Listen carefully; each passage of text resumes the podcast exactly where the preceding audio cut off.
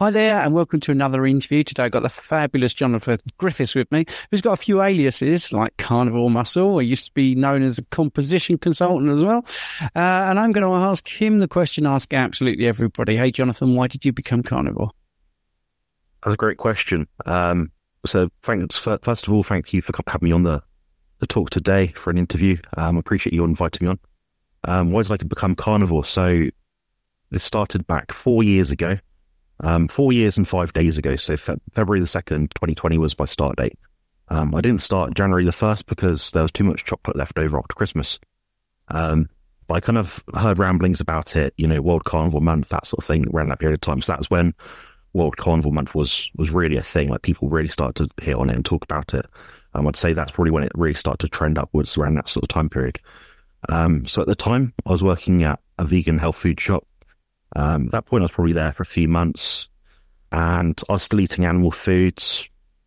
Then I was thinking like, oh, you know, I'm seeing a lot of people come in, they're not very well, mostly plant based or vegan. They're coming in spending sometimes three, four hundred pounds per month on supplements of all various different kinds, all the all the sorts you could think of. So herbs, vitamins, minerals, weird complex mixtures of things, tinctures, bottles, and I thought, they're spending all this money. They're probably spending more on this than they are food. So something's obviously wrong with the food they're eating.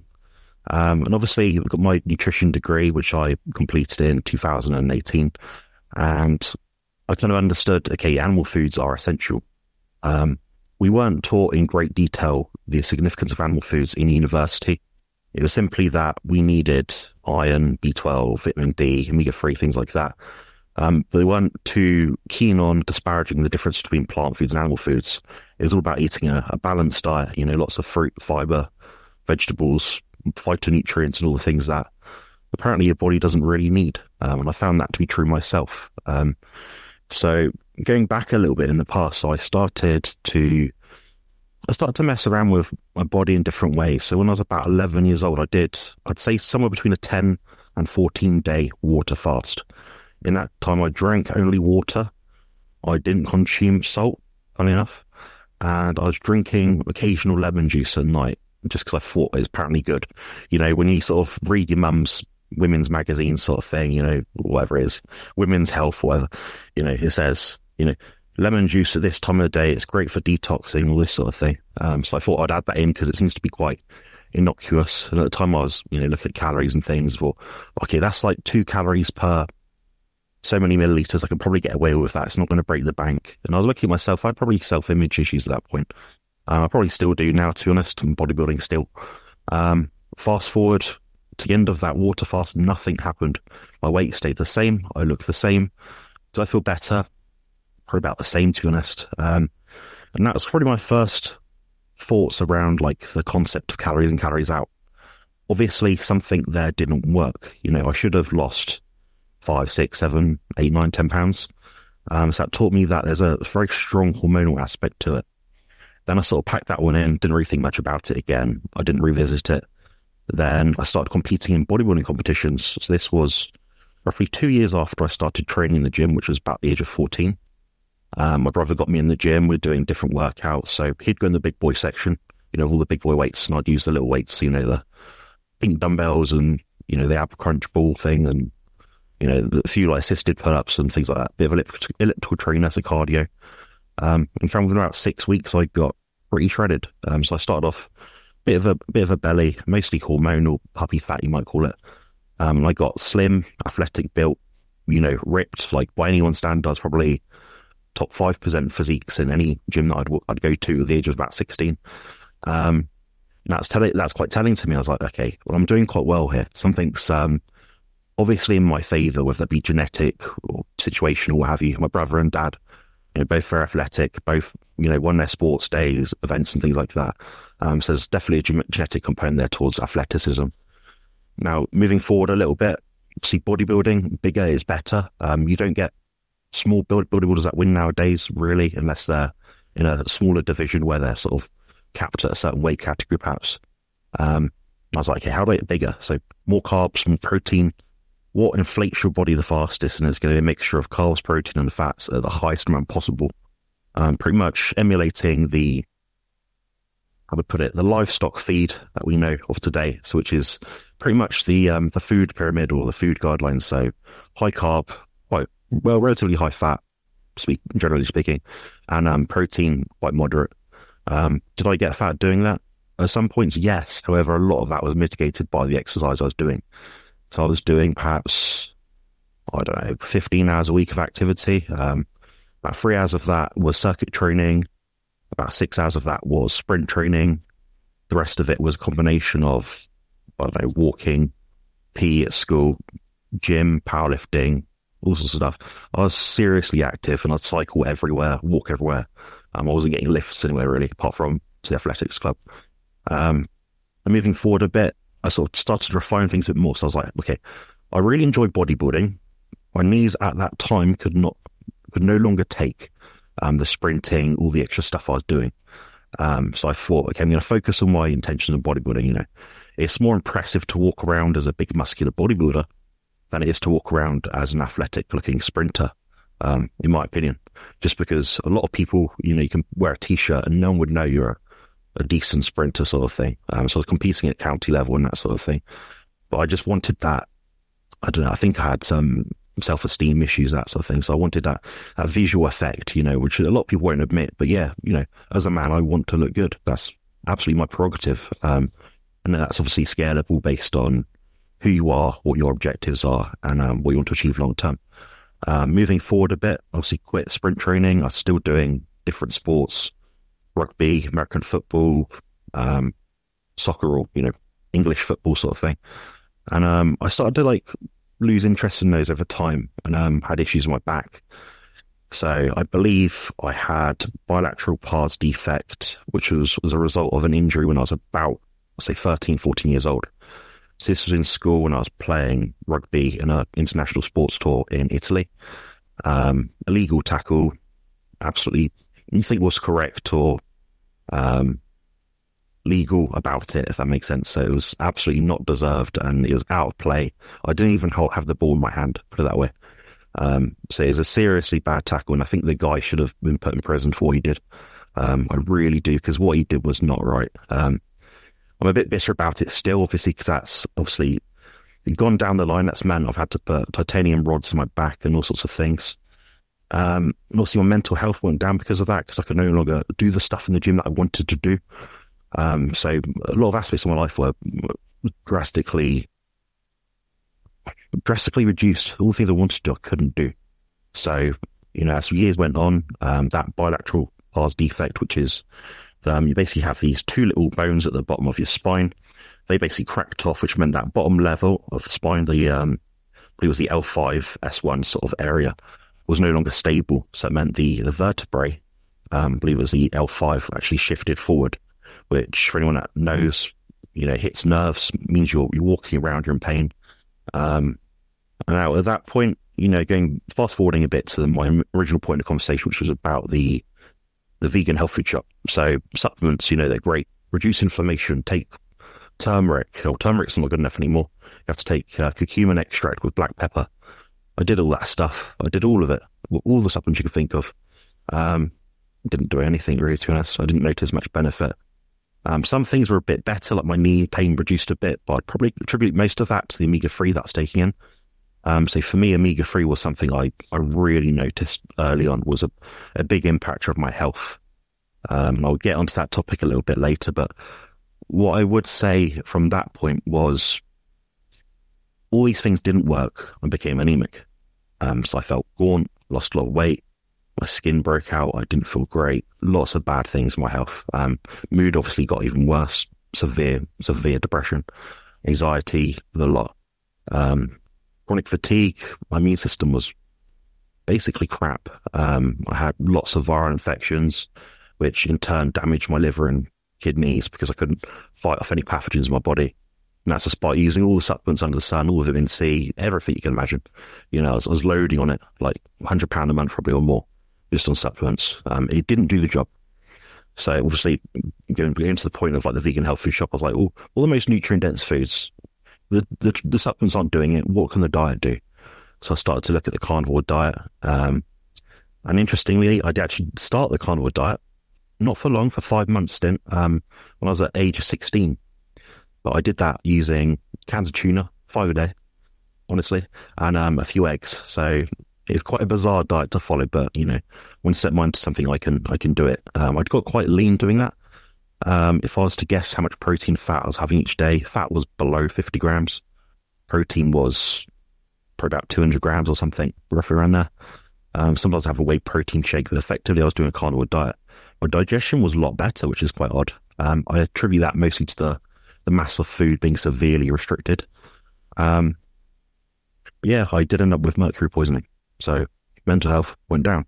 So I was trying all these different things at various different times, and a lot of it did not work. It was absolutely horrendous.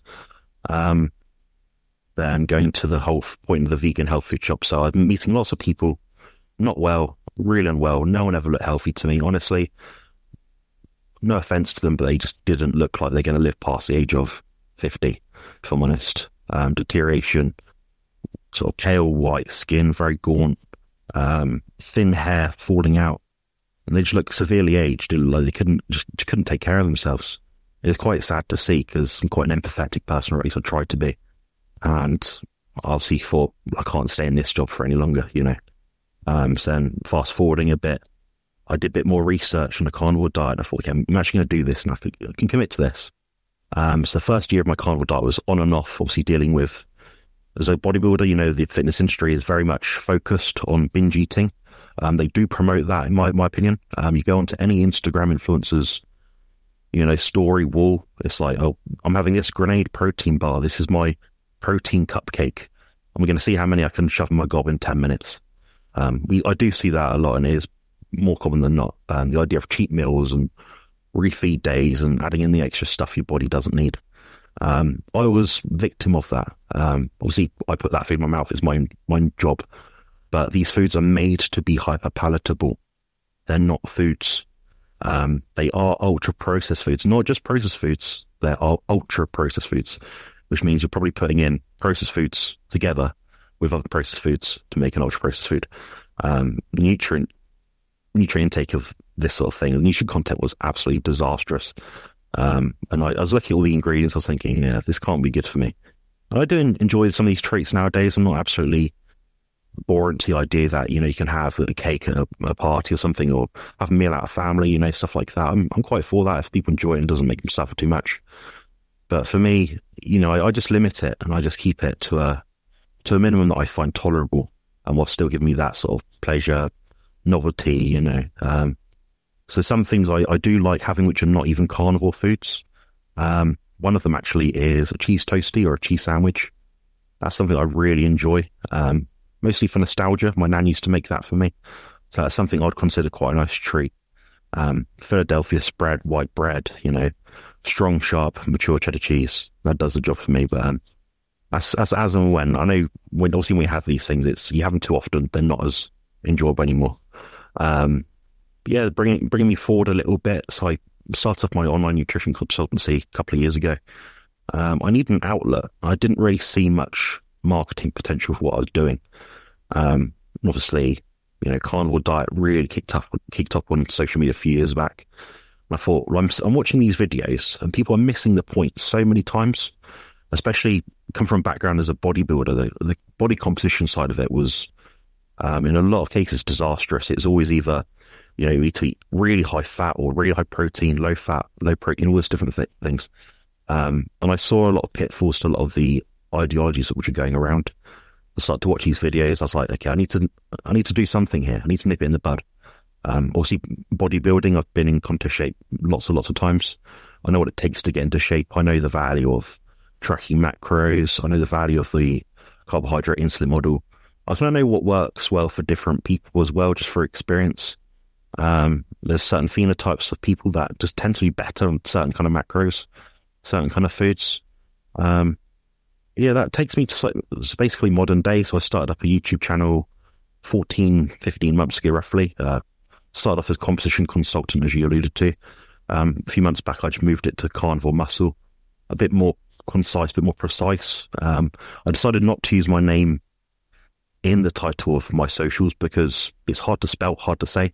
I've got a very long name, you know, Jonathan Michael Griffiths, BSc, You know, I can't I can't say Coach Jonathan Griffiths. You know, it's, it's too long, and people won't know how to say it. They won't be able to spell it. Um, which is why I wish I had a name like Stephen. Sometimes it's much easier. But yeah, that's that's pretty much it in a I'd say in a nutshell. But I can, I'm happy to sort of go into more detail about any points if you've got any questions.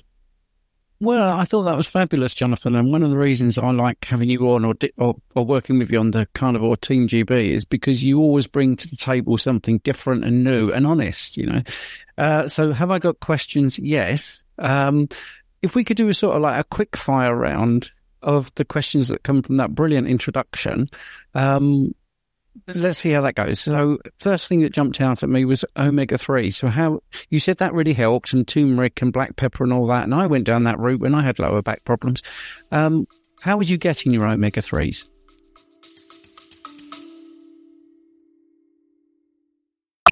Welcome to the Alchemy of Natural Healing. I'm your host, Laurel Dewey. True healing is an alchemical process, meaning it must transform you on all levels body, mind, and spirit. What affects one affects all three. True healing is one of the hardest journeys you'll ever travel, but it's one of the most rewarding and fulfilling when you get to meet yourself for the first time. If you're ready to take that journey, let's get started.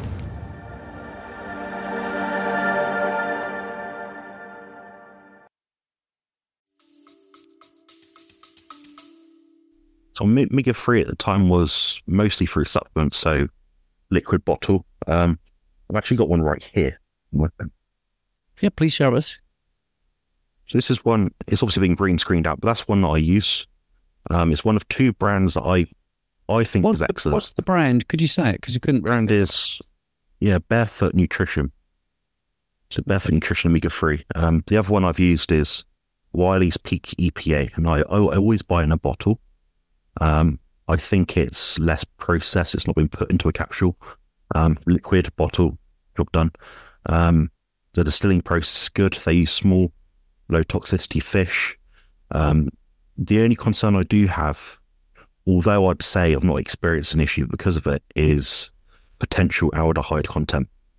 Um, so that's a, a, toxin. Your body does produce some of it, obviously, but too much of something is not great for the body. So I'll just be, um, I want to be very clear, people. You know, if you use these things, it's better to get it from whole food, and that's what I do for the majority of my omega three intake. So I am consuming mackerel, omega three. Very occasionally, I consume sardines, things like that, um, in water and brine, or just I, I steam it, smoke it myself. You know, something something like that. Um, but yeah, that seems to be a bigger, very big thing for me. Um, I was actually listening to a few things over the past year by Jack Kruse and the significance of DHA is really, really undervalued in my opinion, particularly for people with gut distress, autistic spectrum disorder. It seems to be that people with um, autistic spectrum disorder, like myself, they have a high requirement for certain things. Um, I think a lot of these things can be characterized by certain traits, genetic expressions, markers. So you can look at a lot of studies online. So if anyone's watching this and they be curious, you know, common metabolic diseases in autistic people, something like that. You know, you can go on PubMed, Science Direct, something like that, and find out some information about that. Um, detoxification pathways are usually poor. Um, sleep quality is poor, depression, anxiety. There's lots of comorbidities towards people with autistic spectrum disorder. And I think if I was to pick one thing, it'd probably be, in terms of supplemental wise, it'd be something e- either between vitamin D, omega 3, taurine, or maybe magnesium. Um, I think you can get all the B complexes you need in meat, for example. Um, but I'm not against supplements, if that makes sense. I know a lot of people say, you know, you can get all the all nutrition you can from beef. Yeah, that's true. But I've experimented myself. This is my N equals one. Added things in, taken them out, and it seems to be that adding omega three to my diet, either through a supplement or just extra oily fish, seems to be really helpful. Um, seems to benefit the enteric function of your body.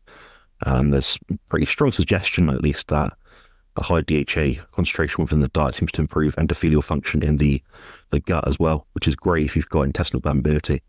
Um, if I use painkillers, as I was talking about earlier about the spine and stuff, that seems to really wreck my guts. Um, I use them a day. That's it. So I have to stay on top of my my gut health, which means give my body what it needs. Um, so that seems to be really impactful for me. Brilliant. Um, you used a classic oxymoron at the beginning when you said vegan health food, and um, you mentioned three nutrients there, and you've also just mentioned something I think I'd like to say. You you said look up on PubMed or um, you know uh, Science Direct. A lot of vegans might have used Google, for instance, to look for a good source of iron. You mentioned iron as a deficiency in the vegan community. Uh, maybe it's not their fault because they've Googled iron. And if you do this, you'll see the top 10 sources of iron are not the top 10 sources of iron. They're the top 10 sources of plant iron, which isn't heme iron and is not bioavailable. So I, I, think you're right to do your own research. And obviously, you've done that. I, I really like the fact that you were even, you know, 11, 12, 13, 14, looking at things and and being critical and doing some critical thinking, which is really lacking in modern society. Um, I, I, I was very interested in a couple of bits because you said about your own self esteem, but also you were saying about the vegans look a certain way. And I, I absolutely hate sort of generalizing, but that is true. Uh, a couple of celebrities recently, like Robert Downey Jr., went down the vegan route and his his appearance deteriorated. Um, one of the shows I like in the UK is Would I Lie to You? Um, or one of the people on there I like is Lee Mack. And I couldn't work out what was going on because he started to look really ill and I was a bit worried about him. And, um, you know, lo and behold, you find out he's vegan. So I don't think it's, I don't think it's labeling people. I think I think it is just a fact, you know, that most vegan influencers, even the ones that claim to be healthy, look, you know, they look like pencil necks. They don't look great. Their teeth look terrible. I'm th- thinking of people like Greger, uh, who um, sounds and looks absolutely terrible. So why do you why do you think you had self esteem issues, and has that resolved? I'd say mostly, yeah. I think part of the issues. Um, anyone with any kind of neurodiversity, you know, you go through school, um, you don't get these things don't get picked up on.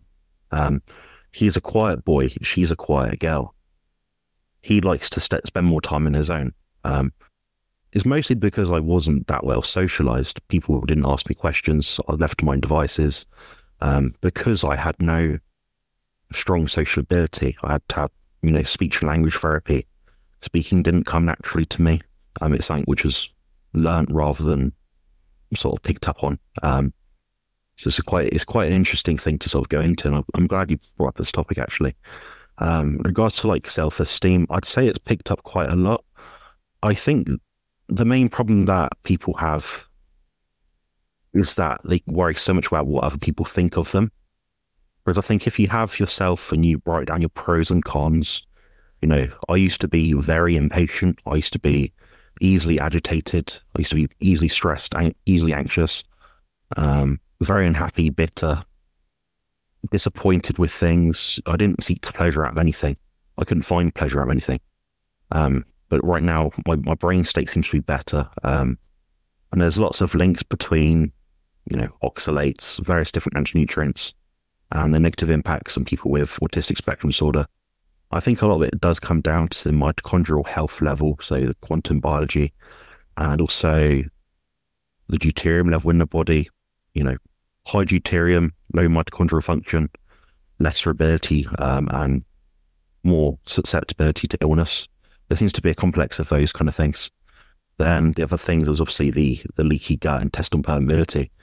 Um, so I'd say my attitude has changed because I'm in a better place to apply myself.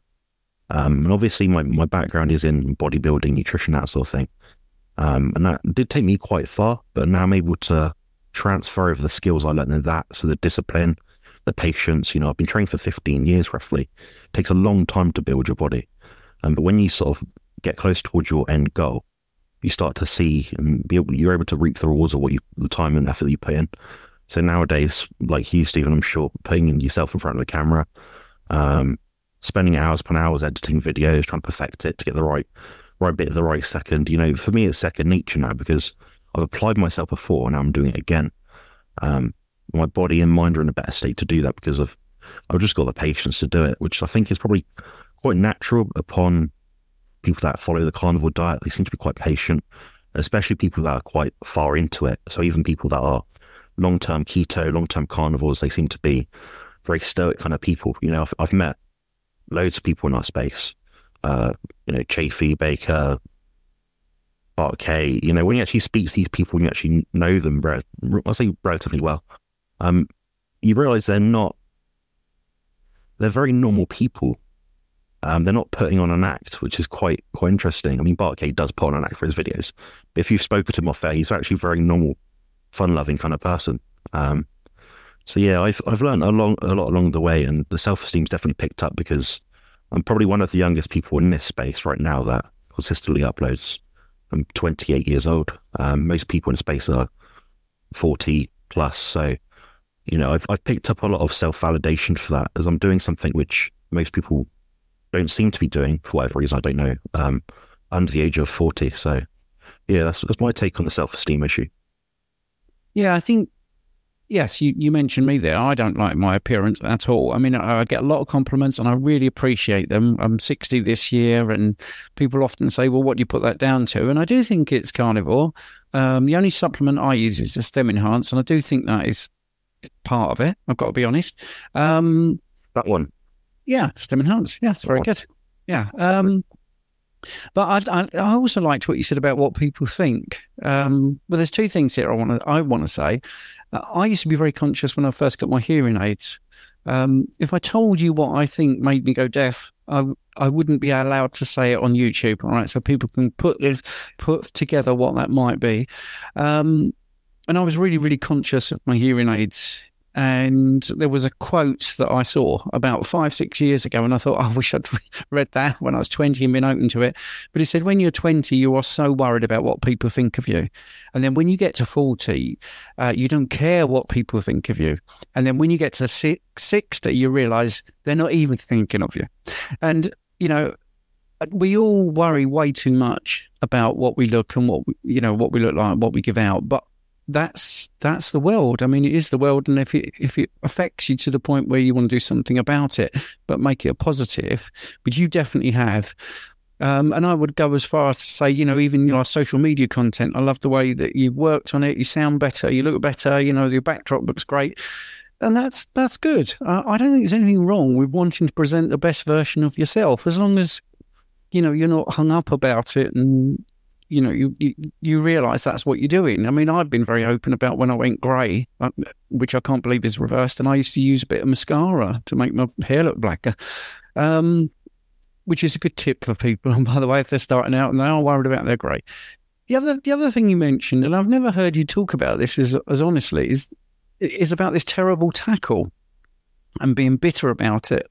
And that's a strange sort of pejorative term because do you know what? If something happened to me like that, I, I think that's not being bitter. I think that's being realistic. That that's a that's a proper um, place to put your anger because someone has robbed you of your health and done something that's completely out of the game. I would like to ask you if that had happened in a legitimate tackle, you know, as part of the game and it was an accident, would you still be bitter? No, because I don't think it would be. It wouldn't be a person's choice if it was like that. And if it just happened, you know, I fell on, in a funny angle, um, I probably wouldn't even think about the person. I'd think about the situation. You know, this was dreadful. I wish it didn't happen. But um, this is more against the person themselves. Also, I don't go to bed at night thinking, "Oh, I hate this guy. I think he, you know, should burn or whatever." You know, I don't think that. But it's like I really wish he didn't do it. And I wish he could see me right now and just say, you know, I apologize for what I did to you. Mm. Yes. I mean, is your back still giving you problems? How have you um, managed it? What have you done? Um, so, so I had a, a, spinal fusion, as you know, about uh, a year and a month ago, something like that. And that's reduced the pain in the back a lot. What I will say now is because of my surgery, I've now got a lot of pain in my right hip, um, which means my mobility is or I can walk the dog for 10 to 15 minutes. I can stand for about 15, 20 minutes. Um, so it does prevent me from doing a lot of things. Like, as, as you know, we had a, we had a talk with, um, I think Phil Eskel that was meant to be coming up soon. Um, for me, sitting on the train for four or five hours, whatever it was, I couldn't do it. Even if I can stand up, just sitting there, I, I couldn't do. So between the podcasts I do, people like yourself, the talks, the the consultations online, I'm pretty much lying down, um, which is very frustrating because it means I can't just go to a party and stand up and meet everyone and, you know, when I sing, dance, and do all, the things I used to might, might, might, might have been able to do before. Um, so it's, it's very limiting in that sense. My day to day pain is less, I'd say overall. Um, but the mobility side of it, so walking around is, is probably worse overall. It's frustrating, but there's, there's not a lot you can do, but you can just focus yourself on focus your, your intentions on the thing that you, things that you can do. So I can spend a bit longer sat down now on a, on a chair. Um, my lower back doesn't seize up as much, so I can spend more time editing videos and doing the stuff like you, you probably do. Can you get in the gym? Get in the gym, yes, the gym's fine as well. Um, I can't do deadlifts, can't do bent over rows, can't do squats. Um, not to any appreciable degree. I, I can probably bent over a row or deadlift like 20 kilos. For anyone that's wondering, that's not a lot of weight at all for someone my size. That's effectively the bar. Um, I can, however, use very precise movements in my, my workouts. Um, so a lot of isolation, machine-based apparatus, cables, bands, that sort of thing. Um, I, I, found a way around it, which is quite interesting because I actually had a lot of consultations with people that have had a similar sort of experience to me of injury, and they're like, well, "What do I do?" You know, I've taken on two clients this past few weeks. I've had a similar sort of back problem, um, and I'll be able to sort of transfer my knowledge onto them. So, although it's made made a setback for me on a personal level, I've been able to share my experience and how I've overcome a lot of the, the issues I would otherwise have. Have you tried a Shakti mat or an acupressure mat? No, what's that? Ah, okay. Well, um, if you think of a bed of nails, um, oh, I've got a round thing. Right. Yes, well, I've got a round thing. Yeah. Yeah. I, I mean, um, the mat is flat, and what happens is you uh, lie on it, and the pressure points will activate all the ascending p- pain pathways, and then your brain will modulate that pain by the descending pathway mechanism. So when you first get on it, you literally feel like I can't lie on this for even a minute. I mean, there's that much pain, and you can even feel almost as if there's electricity running through your back sometimes. After maybe a week of using the Shakti mat, I mean, many people report they can sleep on it. They can actually doze off, and they have to get their partner to wake them up and say, after 20 minutes, can you get me off this?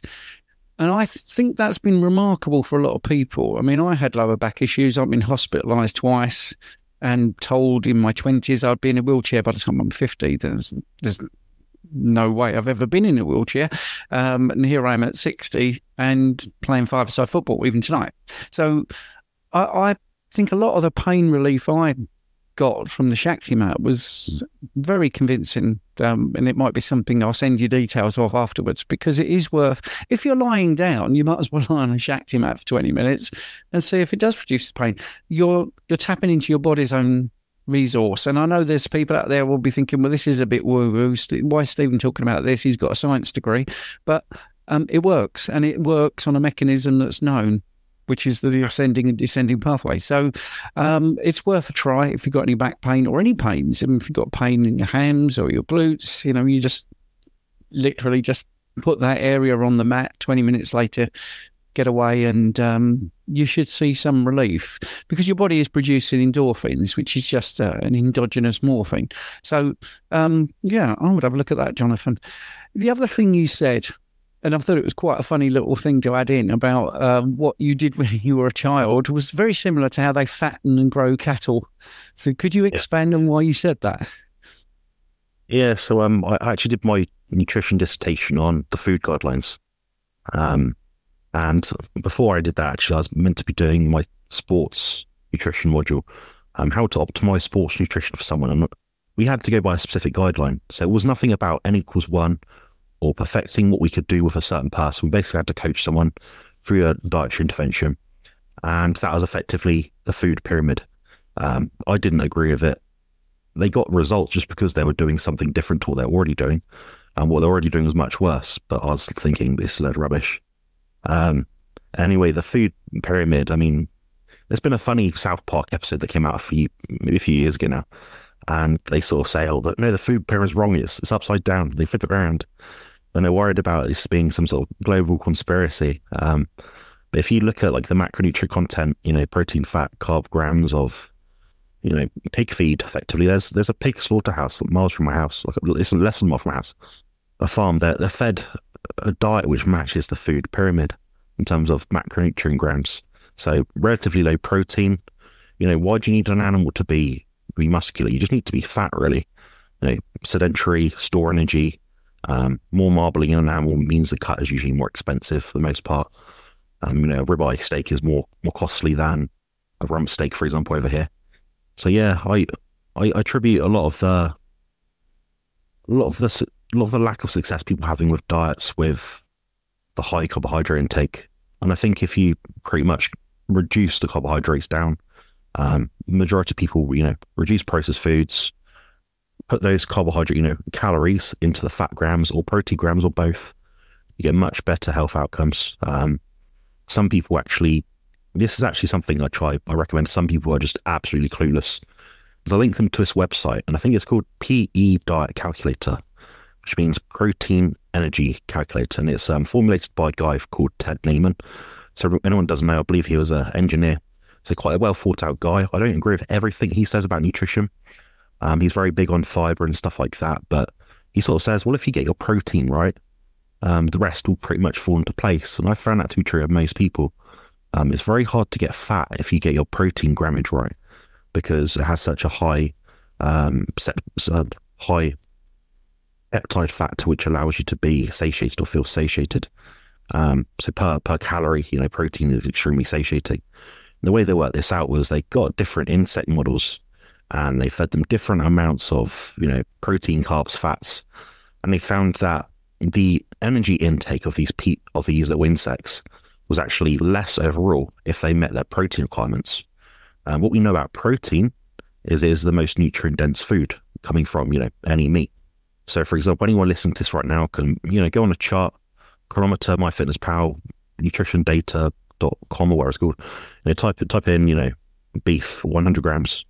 Okay, 100 grams of beef will give you this percentage of a average person's de- daily recommended amount of whatever.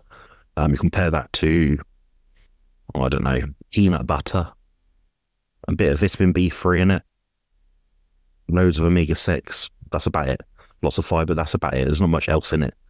Um, so obviously there's a, there's an absolute human requirement for certain nutrients, and we don't seem to be reaching it with the common diet that most of us follow in the Western world.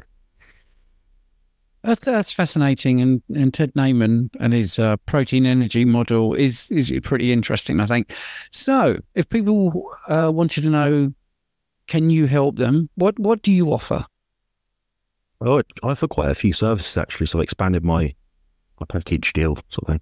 Um, so, I do consultations, coaching plans, diet plans, training plans, and several ebooks, um, all related to carnivore diet, animal foods diet, low carb, keto, what have you. Um, I do specialize in exercise performance and body composition altering. Um, all very affordable stuff, all custom. I don't put people on a calorie plan. I work it out. I do the thinking for people. I don't make it complicated to them. I keep it really simple. Um, I do the work so they don't have to. So people out there with busy jobs that don't, you know, have time to sort of fiddle around trying to work out what they exactly need you know, just tell me tell me how you're doing in a you know consultation. I'll, I'll work it out for you pretty much. I'm I'm pretty effective at that. I must admit. Lots of testimonials, like I'm sure you do, Coach Stephen. So um, check out my stuff. So my website is compositionconsultant.com. My Instagram handle is carnivore muscle, and my YouTube channel is Carnivore muscle as well. Yeah, I like that. I laughed at the um, you do the hard work so they don't have to. I mean, that's uh, in the UK. That's from an advert about ten years ago. My favourite actor at that point was Karl Howman. Uh, anyway, that's going back into my acting um, past. We won't get into that. So, Jonathan, that was fantastic. Jonathan Griffiths, the Carnivore Muscle guy. Um, yeah, Carnivore Muscle is a great name. So I'm glad you. I'm glad you changed it. I think it's really snappy and, like you say, says it all. So thanks for coming on. Much appreciate having me. Thank you so much for listening to my podcast. I hope you enjoyed it. Your support means the absolute world to me. And if you're enjoying the show, I've got a small favour to ask you. I'd be incredibly grateful if you would consider becoming a supporter and make a small monthly donation.